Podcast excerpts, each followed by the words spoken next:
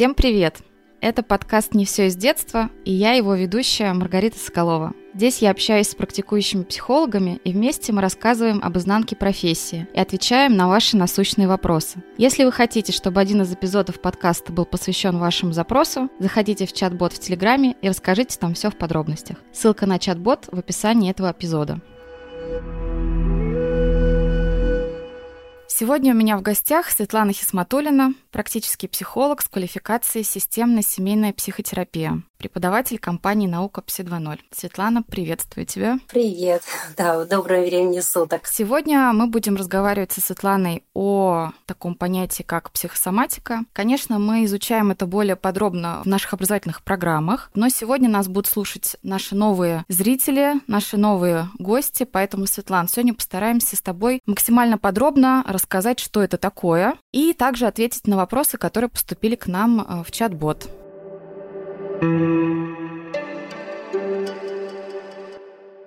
Итак, Светлана, что такое психосоматика, если попытаться объяснить это максимально просто? Психосоматика по-простому это связь души и тела. Ну, то, то, о чем говорят сейчас, очень модно. То есть э, психо, псиша это душа, то, что мы изучаем, а сома это тело. То есть психосоматика, если по-простому, это то, о чем говорит наше тело, то, как проявляется наше тело, это симптомы, это какие-то болезни, это то, что вообще на теле появляется и проявляется из-за наших переживаний, из-за наших мыслей, из-за наших чувств. Да? То есть каким образом душа, все, что связано с душой, влияет на наше тело. То есть это настолько непрерывная связь, настолько единое целое, что тело без психики существовать в принципе не может вообще. То есть э, когда-то, достаточно же давно, тело с душой были разделены в плане плане изучения научных да, направлений. То есть психология взялась изучать э, именно душу с ее эмоциями, чувствами, мыслями и так далее, а тело отдали медицине ну, скажем так, по-простому, научное направление. Если психология обычно считается не таким научным, обоснованным, скажем так, как э, медицина, а я, конечно, с этим не согласна, поскольку я психолог, скажем так, имею право так думать, а потому что уже больше 20 лет я занимаюсь психологией. Вот. И, соответственно, тело настолько быстро реагирует, настолько сейчас почти моментально реагирует на наши мысли, на наши чувства, на наши подавленные эмоции, чувства, что их разделять нельзя. То есть по-простому это то, как мы живем, как мы чувствуем, и каким образом это проявляется в нашем теле. Но поскольку мы люди хитрые, научились хитрить сами себе, быть очень умными, то, соответственно, мы как будто бы не замечаем наших чувств. Нам все нормально, нас все устраивает, мы легко и быстро подстраиваемся подо все и адаптируемся. И нам кажется, что у нас, в принципе, как многие мои клиенты говорят, в общем, все хорошо. А тело, оно такое, оно очень живое, чувствительное. И если его не отделять от нашей психики, то тело очень быстро реагирует, где что-то не так. Вот, поэтому, наверное, по-простому это связь души и тела, то есть как тело реагирует на наши мысли, чувства, мировоззрение, а, ну и все вот, что с этим связано. Вот если по-простому, то так. А можем ли мы а, привести какой-то пример, чтобы было наглядно, да, то есть вот эта связь? Угу. Ну, какой-то такой достаточно, может быть, базовый пример, чтобы каждый мог отследить, как это у него в жизни происходит. Вот это действительно такая ниточка, да, связи. Конечно. Я сначала давай метафору приведу, она такая самая простая, да, а, как-то я так обнаружила для себя, думаю, такая классная метафора. А вот как мы живем и как мы не замечаем влияем да, на наше тело. Ну вот, например, мы видим какое-то помещение, нам нужно туда зайти. Ну, допустим, представить даже не помещение, а такое, ну типа полугрот какой-нибудь, да, такое, где пониже потолок. Потому что мы знаем, что если мы пройдем через это, вот этот грот или через этот туннельчик, то на той стороне нас ждет, допустим, счастье. Или миллион долларов, кого чего, в общем-то, кому чего нужно, кому замужество, кому дети, там, кому золотые слитки, да. То есть вот ждет нас наше счастье на той стороне вот этого туннельчика. И мы такие заходим, а там низкий потолочек, достаточно низкий. Мы рассогнулись.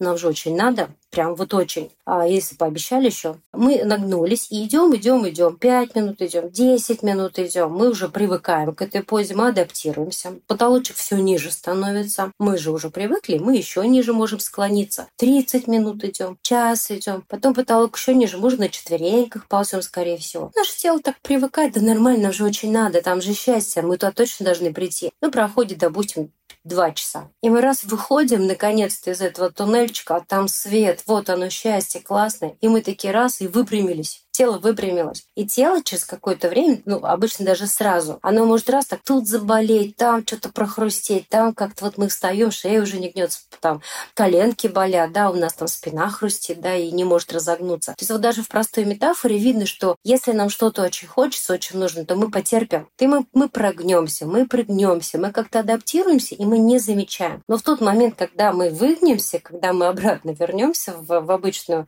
вертикальную свою позу, да, в вертикальное состояние, то тело обязательно даст о себе знать именно теми частями, которые мы напрягали, скажем так, которым мы пользовались во время адаптации. То есть вот наше тело, оно очень просто работает. Если вот просто как метафору, да, то есть каким образом мы не замечаем, каким образом мы привыкаем к обстоятельствам, к ситуации. Например, мы ходим на нелюбимую работу, потому что например, статус крутой или очень большая зарплата. Ну надо же, ну что, мы потерпим нормально, как бы, да? Вот. Или кто-то выходит замуж за богатого мужчину и объясняет себе умом, что стерпится, слюбится, зато у меня такие условия классные, зато вот я такая вот вся крутая, в общем-то, как-то себе объясняю. И много-много таких уговоров ментальных у нас, ну, в общем, объяснение того, почему мы терпим, почему мы несчастливы, что мы готовы потерпеть. Существует такое расхожее понятие, что все болезни от стресса или от нервов. И мне бы хотелось обсудить, так ли это и как это можно раскрыть со стороны психосоматики, эти процессы. А, я, наверное, поддержу наших бабушек и дедушек в этом. То, что, да, действительно. Сейчас, наверное, поправлю. Знаешь как? Смотри, все, не все. Есть такое понятие в психосоматике, что не относится к чистой психосоматике. Да? То есть обычно мы говорим физические травмы и отравления химические, они не относятся вот в простом проявлении к психосоматике, той самой. То есть реакции тела на чувства, мысли да, и эмоции. Потому что, например, если кирпич упал на голову, то это не в чистом виде психосоматика. Конечно, психологические объяснения тоже есть этому факту. Но если человек выжил, при такой травме, то восстановление, конечно, в теле будет происходить. Да? То есть в любом случае будет отек, в любом случае будет шрам как-то заживляться, да, то есть в любом случае это все будет происходить. Но это не в чистом виде психосоматика, и то же самое при химических отравлениях, когда человек выбивает там уксус какой-нибудь или яды какие-нибудь, да, или, например, человек там, ну, ожоги получает, или даже он живет в экологически настолько ядовитом пространстве для себя, я не говорю пока просто городскую среду, а даже такую тяжелую среду обитания, где химически химические производства, например, тяжелейшие, да, где люди действительно отравляются и через какое-то время заболевают. То есть как накопительный такой эффект происходит. Это другой фактор. А мы говорим про психосоматику, где действительно нервные потрясения, разные стрессы действительно на нас влияют, да, и психосоматика, конечно, вот именно с этим связана. Но многие утверждают, что не все в этой жизни психосоматика, не все заболевания. Честно говоря, то, с чем я встречаюсь, в любой болезни, в любом симптоме обязательно есть психологический компонент тоже тоже. Обязательно он есть. А может быть, не так явно его видно сразу, но он тоже есть. Психологические причины. Сейчас объясню. То есть давайте сначала начнем, что такое стресс. Понятие стресс подойдем, да, что такое от нервов и от стресса. Я бы все-таки поправила от стресса. Стресс сам по себе вообще не вреден. Стресс сам по себе нам полезен. Вообще для нас с точки зрения биологии простой, для тела, например, да,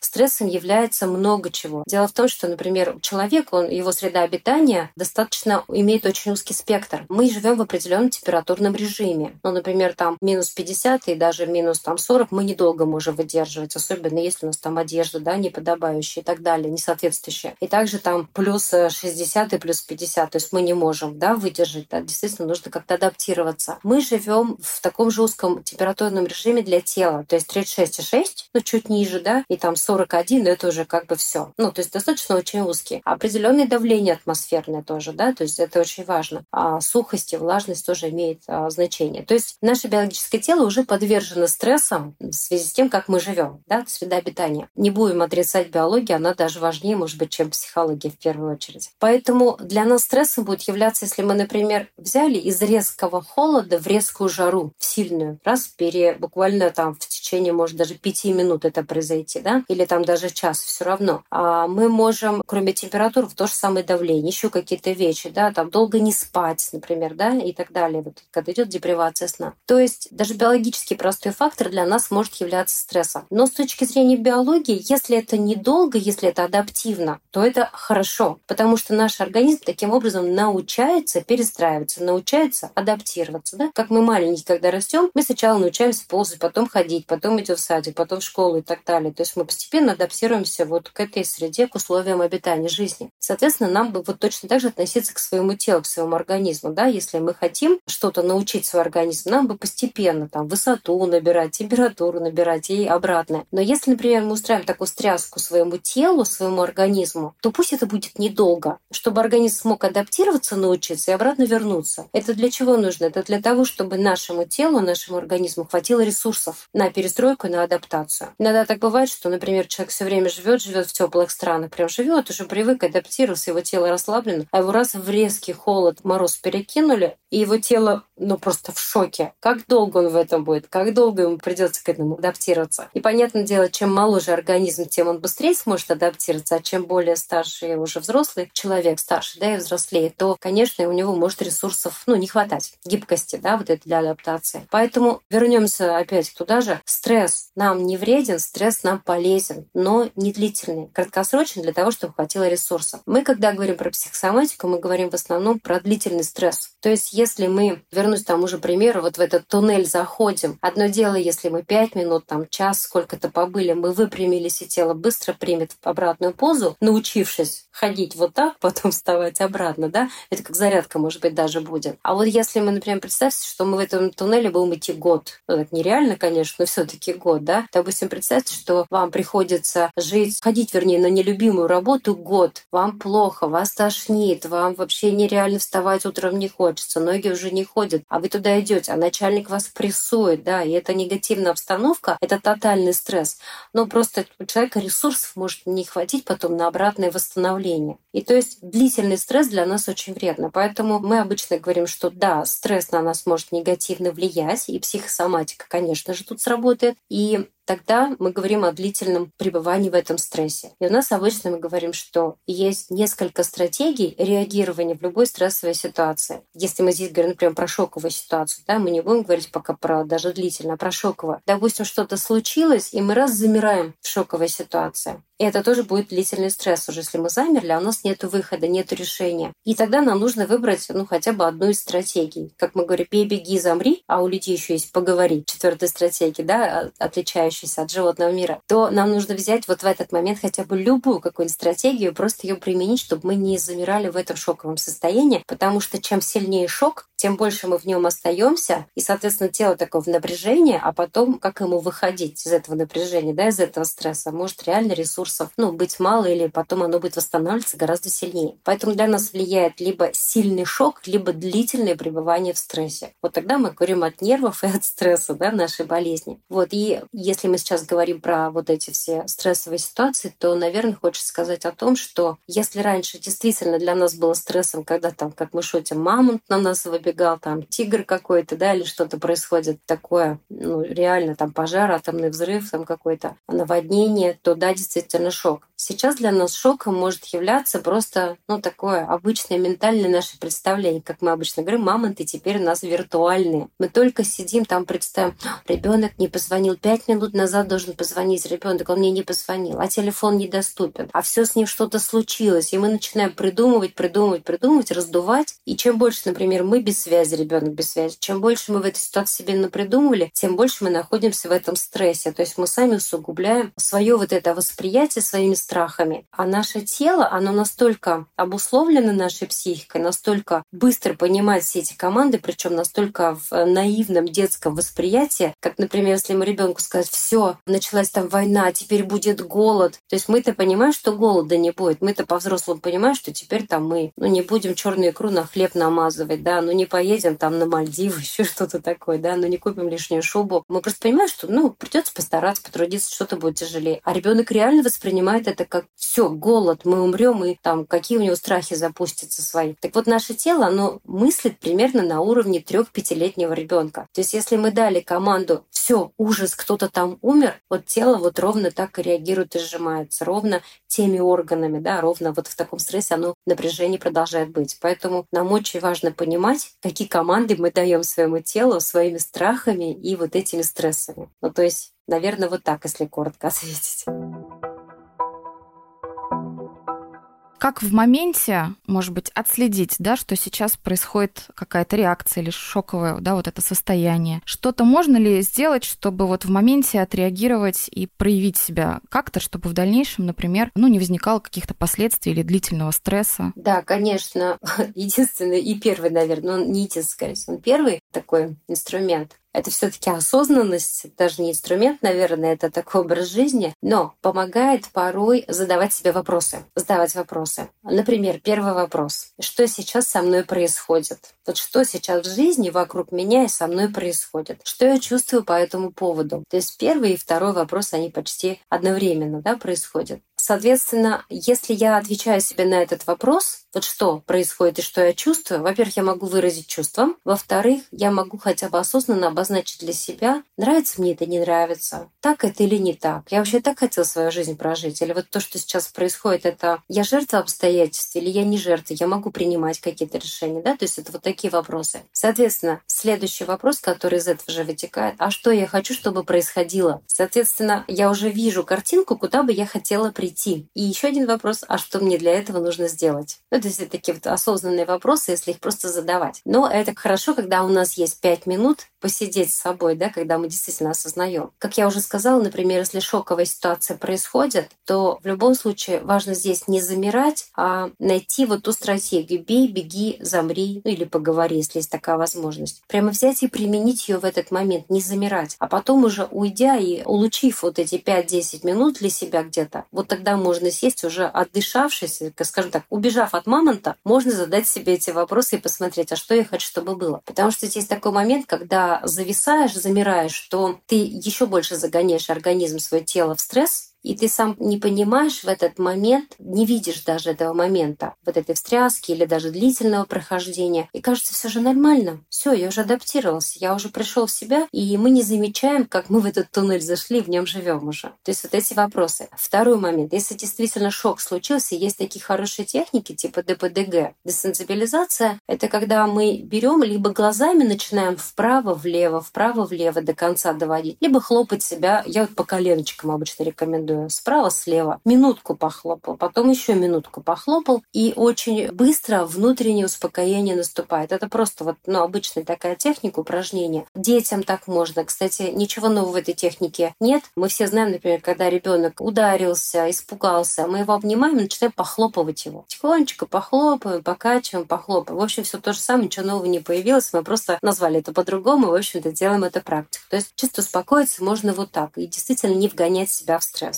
И самое важное, наверное, в этот момент быстренько с кем-нибудь поговорить. Прямо быстренько поговорить. Причем неважно кто, подруга или ближайший, важно просто взять и выгрузить. То есть снять изолированность. Мы в этой изолированности тоже в теле запускаем процесс, который мы можем не видеть. А как только мы кому-нибудь поделимся своими переживаниями по поводу начальника на работе, своими переживаниями по поводу ребенка, того, что я сейчас пожар видела и так далее, да, как-то вот оно быстро, во-первых, изолируется, оно снимает из тела напряжение. И вот здесь здесь вот важно, когда мы будем делиться этим, ситуацией какой-то своей, важно делиться с теми чувствами, которые заблокированы. То есть вот здесь важно донести сами чувства, не только просто словами, да, размотать этот клубочек, а желательно с теми чувствами. Если покричать, то покричать, поплакать, то поплакать, да, если просто сказать, ах, какой же он там, там негодяй, и, собственно, вот со всеми этими чувствами рассказывать. Мы в этом году на Алтае были, у нас на глазах упал вертолет и разбился, и люди погибли, и у нас прям ребята спасали, вытаскивали из вертолета, нескольких спасли. Мне кажется, мы неделю ходили рассказывали после. Мы ходили прям так, представляете, да, вот. И вот это из нас настолько выходило достаточно долго, потому что шок был серьезный. Вроде ситуация там, ну, может, всего это был максимум час вот это все. А рассказывали мы в течение недели, потому что важно, чтобы вот это все, вот этот весь мощный такой, даже не пузырь, как это назвать, внутри нашего тела, который образовался, вот это вот вихрь эмоций, важно, чтобы они были вынесены все на поверхность, наружу, и ничего внутри не осталось. Вот это, наверное, самое простое, что мы можем делать. Мы можем дать ребенку выговориться, мы можем сами выговориться, можем по телефону позвонить кому-нибудь, или иметь подругу подходящую, или психологу своему, в общем, кому-нибудь позвонить. В общем, в любом случае снять изолированность. Это первое, что мы можем. Потому что, например, если длительный стресс, мы уже в него вошли, какое-то время сами не видим, то, рассказав подруге, она скажет, да что ты фигней маешься, смотри, можно же вот так, в общем-то, да? Ну, то есть каким-то образом кто-то нам даже со стороны может подсказать и, скажем так, фокус внимания наш сместить, и тогда нам, нам легче становится, и мы тогда не в стрессе. Наше тело будет не в стрессе. Вот так, наверное, помочь себе можно.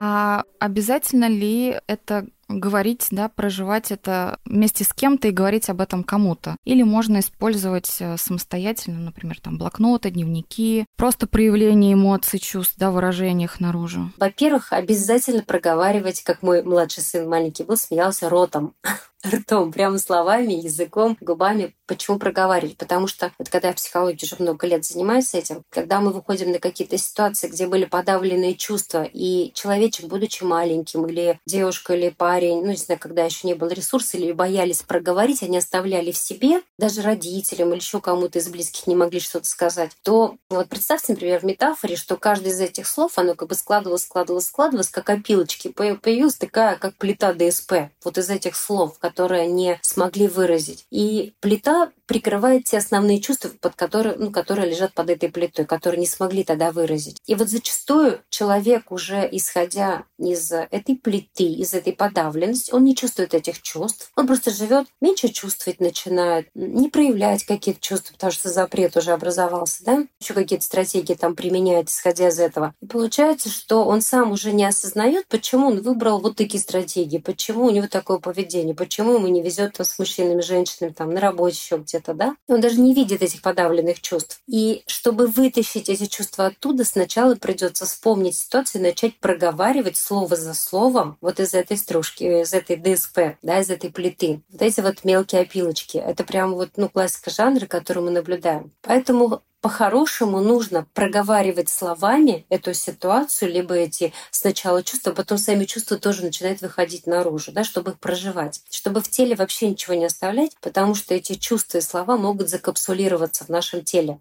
а потом уже привести к психосоматике, да, поэтому их лучше вытаскивать. И почему лучше с кем-то? Потому что когда мы снимаем изолированность, снять изолированность — это такое метафоре понятие, когда мы с человеком, мы как будто бы человеку мы говорим, смотри, я с тобой, я тебя понимаю, я такой же, как и ты, или я такая же, как и ты, и тогда когда я не один или не одна в этой ситуации, мне становится не так страшно. Не так страшно проживать, не так страшно оставаться. Поэтому зачастую изолированность мы как раз снимаем с людьми, которые нас поймут. Мы для этого с ними разговариваем. Поэтому, как мы обычно говорим, человеку нужен человек, это очень важно все таки поговорить с человеком. Потому что можно, конечно, зеркалом сесть напротив, поговорить, но что-то как-то у нас не очень нас это радует обычно и не очень снимается эта изолированность. В принципе, всегда можно найти какого-то человека, даже по телефону можно поговорить. Если злость есть у человека, человека. Порой и в подушку, может быть, там побить или еще что-то, и попинать даже некоторые важно, но и кричать. Вот именно голосом кричать, потому что как только мы начинаем кричать, мы как будто бы открывая горло и вот этот проход, да, весь горловой, мы снизу живота, злость обычно внизу живота копится, если мы говорим про психосоматику в будущем, да, то мы начинаем выкрикивать эту злость, и она выходит полностью через горло, рот, звук из тела. То есть это очень такие важные моменты,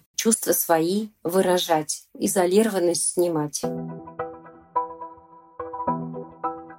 Света, скажи, пожалуйста, по каким критериям, да, по каким телесным проявлениям я могу понять, могу отследить, что я нахожусь в стрессе? У нас в психосоматике есть такое понятие активная фаза, конфликта мы ее называем, да, то есть стрессовая фаза, и уже фаза восстановления, когда конфликт пройден. И обе этих фазы можно определить по телесным симптомам тоже, и по телесным, и по эмоциональным. То есть, когда человек находится в стрессе, вот он уже попал в стрессовую для себя ситуацию, причем даже не отследив, возможно, самого момента, когда он туда попал, с ним происходит следующее. Первое, что включается у него, это эмоции, чувства и эмоции. Человек находится в напряжении именно в эмоциональном. В теле он даже может не отследить, что у него что-то происходит изначально, потому что, как мы обычно шутим, мы говорим, на войне мы не болеем. То есть пока мы, например, убегаем от сторожа, когда там яблоки в саду воровали где-нибудь, да, мы можем перемахнуть через двухметровый забор, пролезть в очень узкую щель, щель и даже не почувствовать, что у нас ребра сломаны, что мы что-то поцарапали себе где-то, да. У нас главная задача выживательная — это убежать, спастись, ну, как возможно, да. То есть неважно, что для нас мамонтом является в данный момент сторож с ружьем, начальник на работе, там увольнение с работы, ну, в общем, какие-то такие вещи, да, мы можем не отследить. Поэтому сама телесная реакция изначально не проявляется в стрессовой ситуации. То есть там обязательно будет это эмоциональный какой-то накал, напряжение. Мы можем переживать, ходить, мы что-то можем чувствовать, что что-то не то. Там вот переживать. Например, допустим, женщина раз случайно прочитала у мужа в телефоне сообщение от другой женщины, там, признание в любви, еще что-то. И она такая, сначала ее страх накрыл, потом ее накрывает гнев, потом куча других эмоций. Она бы пошла, накричала на него, но боится сейчас, ага, он уйдет, она останется одна с детьми, чего делать? И, допустим, она ходит день молчит, два молчит. То есть телесно еще ничего не мучает вообще. Но при этом вот это напряжение, она только об этом и думает. Напряжение эмоциональное. Она не знает, что сделать. Какие-то у нее моменты переживаний, гнев, страх злость, раздражение, там еще какие-то чувства накрывают, обида, там, печаль какая-то, грусть. И она в этом компоте варится. То есть первый такой показатель вот начала стресса – это вот эта эмоциональная такая нестабильность, эмоциональный накал человек в переживаниях каких-то. Второе, почему можно обратить, что мы уже в стрессе, это принудительное мышление. Мы долго, мучительно, постоянно, чуть ли не круглосуточно будем только делать, что думать об этой ситуации думать, а как же, что же сделать, а вот я как пойду, а здесь еще что-то, да. То есть мы постоянно только об этом и думаем. Причем его невозможно отключить ни на минуту. Почему это тоже важно? Наша психика так устроена, что если мы попали в э, стрессовую ситуацию, то нам нужно найти решение во что бы это ни стало быстро, насколько это возможно, потому что это жизненно необходимо, а жизненно необходимо мы даже не представляем, насколько простые ситуации для многих из нас могут читаться как жизненно необходимыми. Ну, например, если муж сейчас уйдет, оставит меня с детьми, мы погибнем. Бессознательно наша психика воспримет это так. И, конечно же, наша психика будет искать решение вот в этом принудительном мышлении. То есть чем больше мыслей, тем быстрее как будто бы мы найдем решение. И вот оно ровно для этого в нашей биологике заложено. У нас будет накрывать бессонница. Мы все время будем ходить и только об этом и думать. И даже если нас о чем то спросят, мы опять будем возвращаться к этой же истории. Как мы обычно шутим, да, кому что, а лысому расческа, да, о чем бы там мы ни думали, все время будем думать только об этом. Поэтому принудительное мышление, даже бессонница, у некоторых даже потеря аппетита, плюс вот этот эмоциональный эмоциональный накал внутренний, да, и еще показатель это очень часто холодные конечности, руки и ноги, потому что у нас вся энергия направлена к сердцу, к легким, к голове, к мыслительным процессам. И, соответственно, а идет отток от э, нижних, от внешних конечностей, от периферии, чтобы мы могли как раз спасаться, дышать, много думать и так далее. Да? То есть вот такие процессы, они запускаются. Вот по этим критериям можно определить, что мы сейчас находимся в стрессовой ситуации. А сейчас мне бы хотелось э, поговорить больше, наверное, такой о профессиональной стороне вопроса. Вот что знание о психосоматике, об инструментах психосоматики, как это может помочь в работе специалиста, да, в работе психолога? Мы можем иметь в арсенале психолога любые-любые инструменты. Самое главное, чтобы понять причину, почему человек своим мышлением загоняет себя в эти тупики. То есть мы же знаем, что любой человек уже организован в свою структуру мировоззрения, скажем так, организовал свою жизнь только из своего мировоззрения. То есть то, как мы думаем, то, как мы воспринимаем себя, этот мир, таким и будет наше тело, таким и будет наше окружение, да, такой будет наша работа и все, кто нас окружает вообще в принципе. Соответственно, мы сами создаем свой собственный мир, а мы и есть наш этот мир и все наше окружение. И когда мы начинаем работать уже с запросом человека, исходя, например, говорим психосоматический запрос, исходя из его болезни, исходя из его симптомов, мы можем понять, что человек делает не так в своей жизни,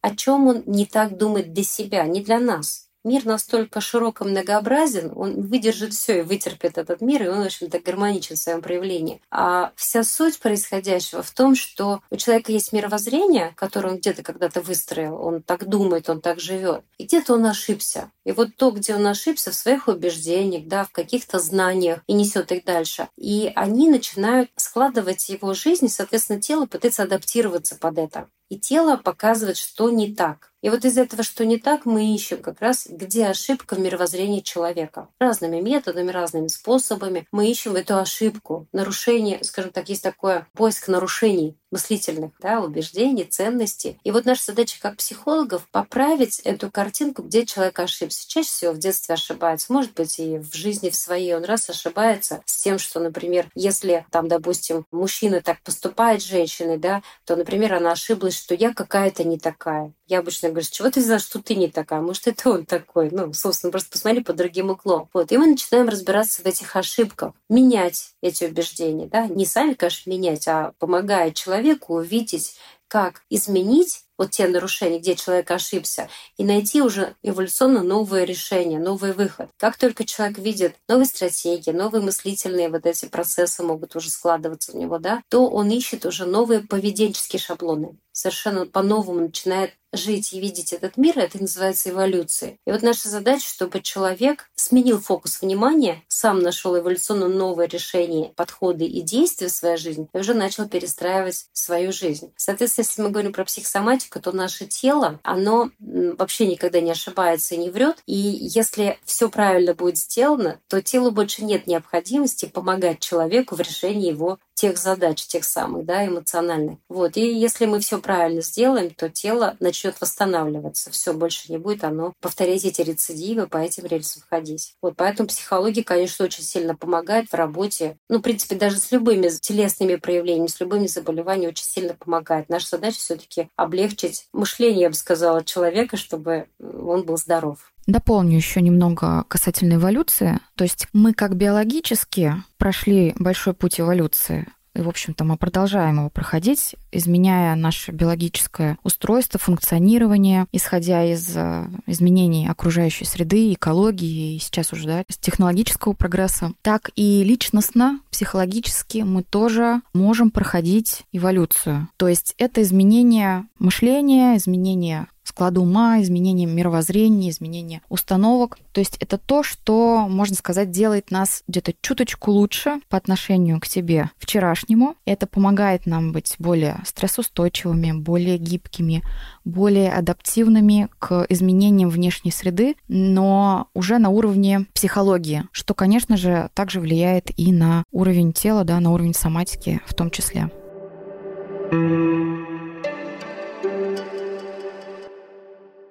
И я предлагаю перейти к вопросам от наших слушателей. У нас их э, сегодня несколько. Вопрос. У сына аллопеция полтора года. Сейчас ему четыре с половиной. Возможно ли восстановить волосы через работу по психосоматике? С кем нужно работать? С сыном или мамой? Да, возможно. Точно могу сказать возможно, потому что работала, и коллеги мои работали тоже, да, и результат хороший. А работать с мамой а, с мамой, плюс, может, даже и придется подключить папу. Ну, так бывает, да, потому что здесь ну, такие простые даже примеры, когда если мы возьмем, что папа и мама — это те два человека, которые создают всю атмосферу в семье. Ну, в семье, где ребенок этот живет. А ребенок, если вот взять закрытую такую сферу уже, да, они живут в закрытом пространстве, это некая ячейка такая уже закрыта. И ребенок, он в этом коктейле варится, в этом соусе он живет. И что бы ни происходило между мамой и папой, или у папы, или у мамы отдельно, да, то есть их стратегии, поведенческие шаблоны и так далее, ребенок это все в себя вбирает. И понятное дело, что ребенок либо кому-то помогает из родителей, либо делает как они. И вот нам нужно разобраться, что не так в семье происходит, что ребенок, вот, ну, скорее всего, кому-то помогает. Он может и папе помогать, мальчик, потому что была бы девочка, скорее всего, все-таки с мамой. Поэтому я бы сначала поработала с мамой, но если нужно усилить, то и с папой тоже, если это папина какая-то программа или стратегия. А ребенок маленький, лет до 6-7, он еще очень сильно плотно варится, и у него еще не появляется свое, как мы обычно говорим, а, аналитическое мышление, чтобы принимать самому какие-то решения, уже по-другому смотреть на все. Критическое мышление еще нету, поэтому в основном за родителей. Я работала, у меня было, у де... приходила девочка, мама приходила с девочкой, 6 лет девочки было на тот момент. Она однажды утром проснулась, вот как раз 6 лет, и у нее все волосы остались на подушке девочки. То есть была такая история. Мы работали полгода с мамой. Моментально, да? То есть это произошло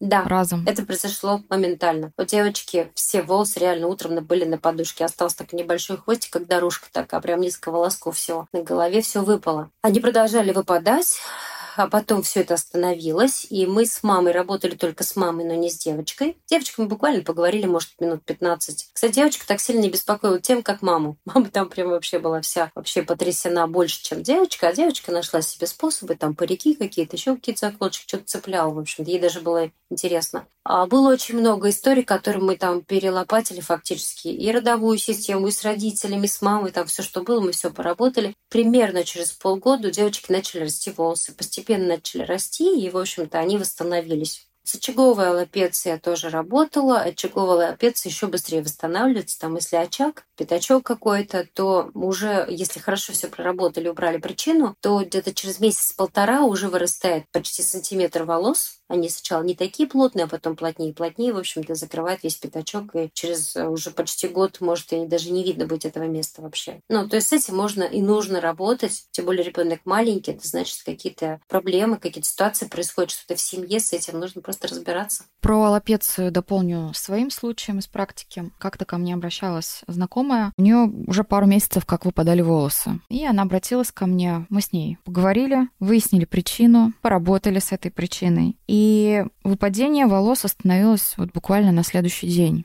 И дальше постепенно начали вырастать новые волосы. То есть в данном случае это было связано с расставанием с молодым человеком. То есть выпадение волос э, произошло вот прямо аккурат после этого события. И девушка вот отреагировала вот именно таким образом. И это может э, казаться каким-то волшебством, чудом, да, магией. Но на самом деле иногда действительно достаточно осознания, что именно вот явилось таким катализатором, и процесс э, останавливается и запускается восстановление. То есть это иногда это может быть длительный период, да, несколько консультаций или несколько месяцев работы, и всякое разное бывает. А иногда бывает, что нам просто достаточно какого-то некого осознания причинно-следственной связи. И это уже запускает э, процесс восстановления.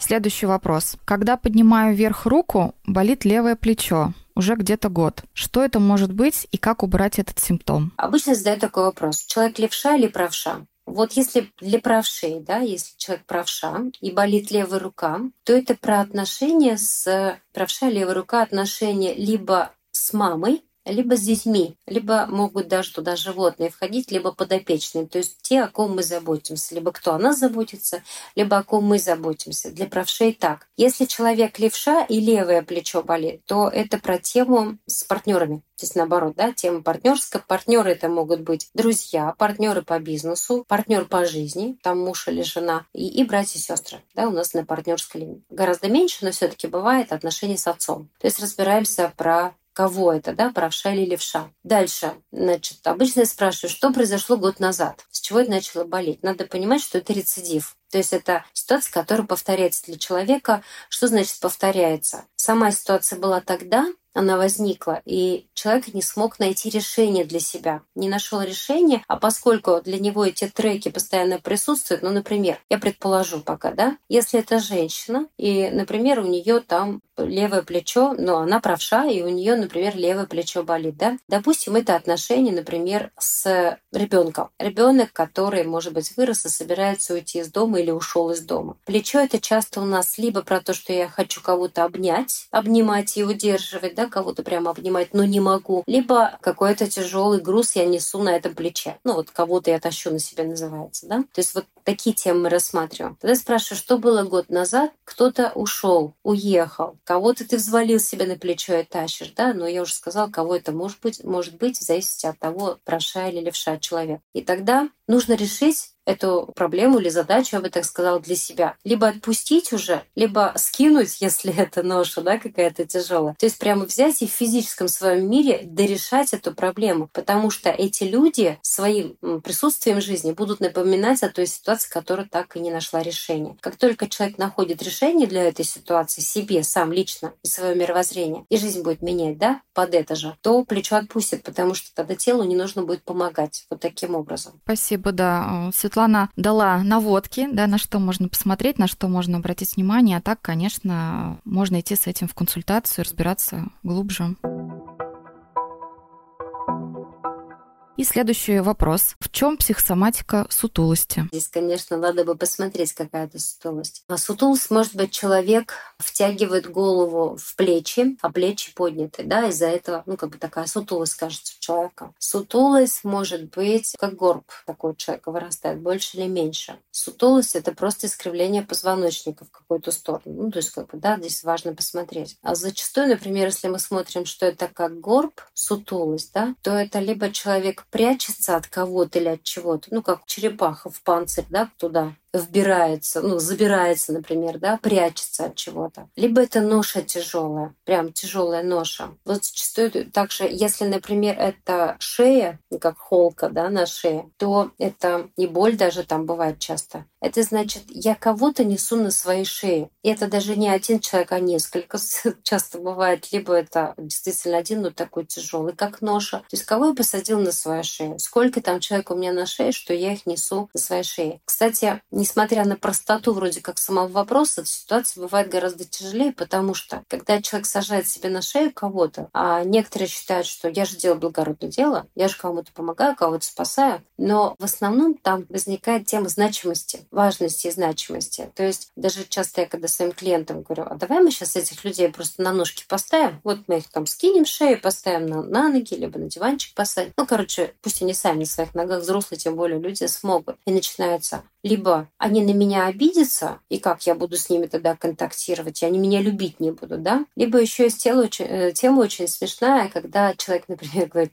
а я что буду делать тогда? Если я теперь о них не буду заботиться и вот это все делать столько, сколько я делала до этого, а чем я буду заниматься? То есть найди себя называется, да? Найди себя, найди чем тебе заниматься без этих людей. То есть не подчеркивать свою значимость ну, благодаря тому, что я делаю какую-то странную медвежью услугу людям, которые, которым самим нужно научиться, в общем-то, стоять на своих ногах. Но в основном вот такие темы. Либо груз тяжелый, либо кого-то несет, либо когда как горб уже нарастает, да, большой, это как тяжелый рюкзак. Человек за кого несет или кого на своих плечах, на шее несет. Ну, то есть я пока только предполагаю, конечно, это нужно выяснять в разговорах, в беседах. И понятное дело, что это ведь не в один день сформировался, даже, скорее всего, не за год. То есть надо посмотреть, что за привычка такая такая гиперответственность и больше на себя брать, чем нужно. Но иногда еще бывает, например, у высоких людей тоже, да, то есть такой элемент сутулости, то есть приравнять себя с кем-то, не высовываться, да, то есть такой, как спрятаться, да? Да, да, спрятаться. Или, знаешь, иногда даже бывает, вот, например, сутулость может появиться у школьников не потому, что они криво сидят за партой, а потому что как раз вот высокие зачастую над ними смеются, потому что они раз вытягиваются быстро, резко в рост идут, и их видно, отовсюду, это раз. А во-вторых, ну они же красивые, в общем-то. Многие завидуют, начинают обзывать. В общем-то, дети достаточно могут быть злыми на язык. А многим детям не хочется вот так высовываться, чтобы тем более над ними смеялись. Они начинают принижать себя, чтобы быть как все, чтобы их не замечали, что они там как-то высовываются. Да, это тоже зачастую такая бывает тема. Ну, в данном случае тоже. Мы привели примеры, а смотреть, конечно, нужно всегда индивидуально. Светлана, спасибо большое тебе за сегодняшнюю беседу. Спасибо большое, мне было очень приятно. Конечно, вопросов может быть больше по психосоматике, но я предлагаю, конечно, этому учиться для себя, дальше изучать, потому что, во-первых, это увлекательно, интересно, во-вторых, всегда можно помочь своим близким, ну и в работе, конечно, применять. Вот поэтому будьте здоровы и чувствуйте свою жизнь и себя. Всем спасибо. До свидания. С вами был подкаст «Не все из детства». Подписывайтесь на нас на всех подкаст-платформах, оставляйте отзывы на Apple подкастах и CastBox, ставьте сердечки на Яндекс Музыке. Ну а мы услышимся снова уже в следующем выпуске и продолжим разбираться, все ли у нас из детства. Thank you.